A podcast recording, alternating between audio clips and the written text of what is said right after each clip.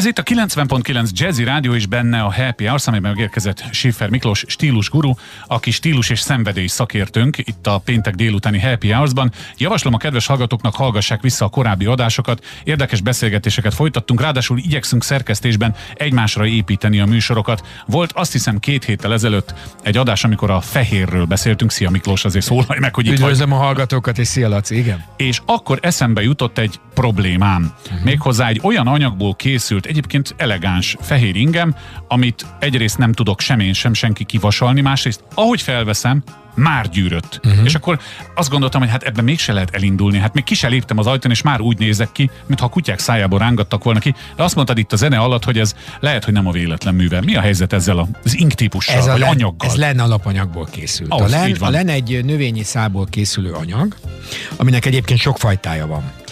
Minél vékonyabb a len, tehát minél szellősebb, annál jobban gyűrődik. Az úgynevezett ír len, amit az írek csinálnak, az vastag, abból voltak régen az egyenruhák, az nem gyűrődik. Az nem. Az nem gyűrődik úgy.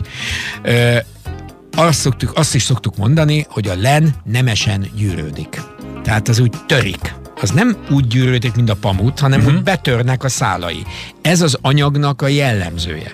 Tehát csak az vegyen lent, ez egyébként egy lent rajta, uh-huh. ö, aki elfogadja ezeket a fajta gyűrődéseket. Na jó, ezt én már elfogadtam, de Más vajon mások el? tudják-e, hogy most úgy nézek ki, ahogy vagy? Ahogy, ahogy neked illenék kinézni. Én azt gondolom, hogy azért nem olyan szigorú a társadalom meg a, körny- a környezetünk, hogy ezt ne fogadják el. Lemből még smokingot is gyártanak a trópusi világban, mert ugye a könnyed egysége Igen. és a lazasága miatt.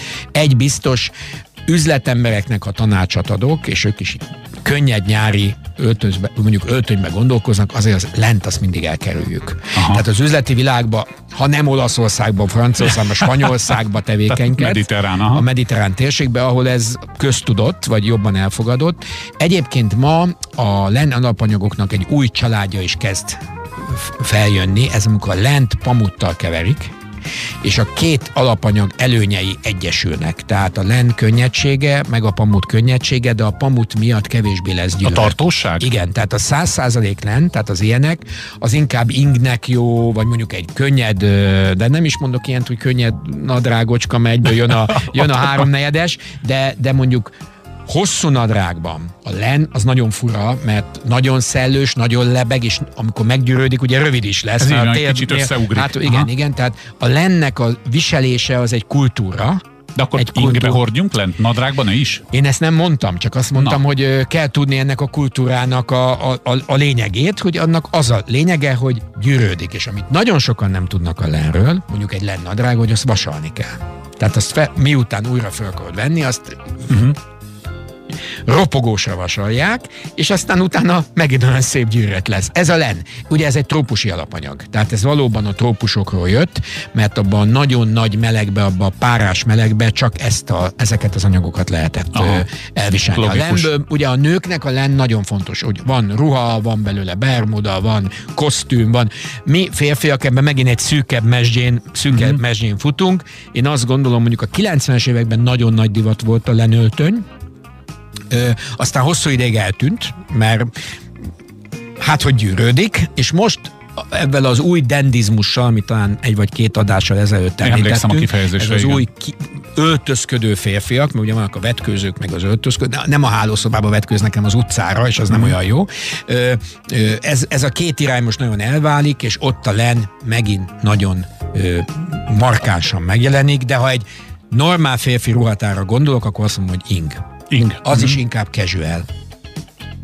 Hát jó, akkor igen, mert mondjuk lennadrágból egy számmal nagyobbat kéne vennem, hogyha összeugrik, akkor ne legyen bokalengető. Nyilván viccelek egy kicsit, de... De nem, nem, ez egy teljesen, nem? teljesen jogos, amit mondasz. Tehát a len, a len, a len az napközben egyszerűen rád idomul, ettől könnyed, uh-huh. viszont a gyűrődései miatt rövidebbé vált. Most az, hogy egy nadrág rövid, majd ez is jó téma, Igen. az egyébként ma nem bűn.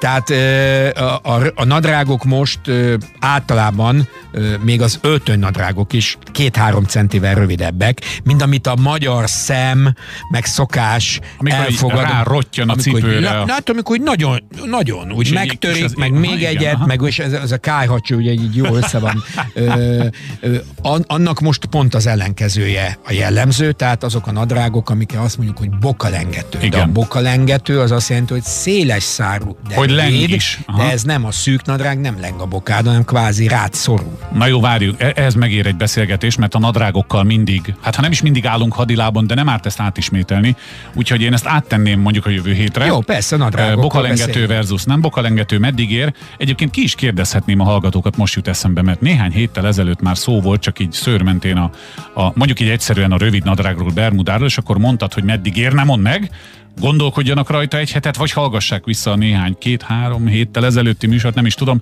mert abban elhangzik, és jövő héten megint elhangzik majd a megfejtés. Miklós, köszönöm szépen. Nagyon szívesen, üdvözlet mindenkinek.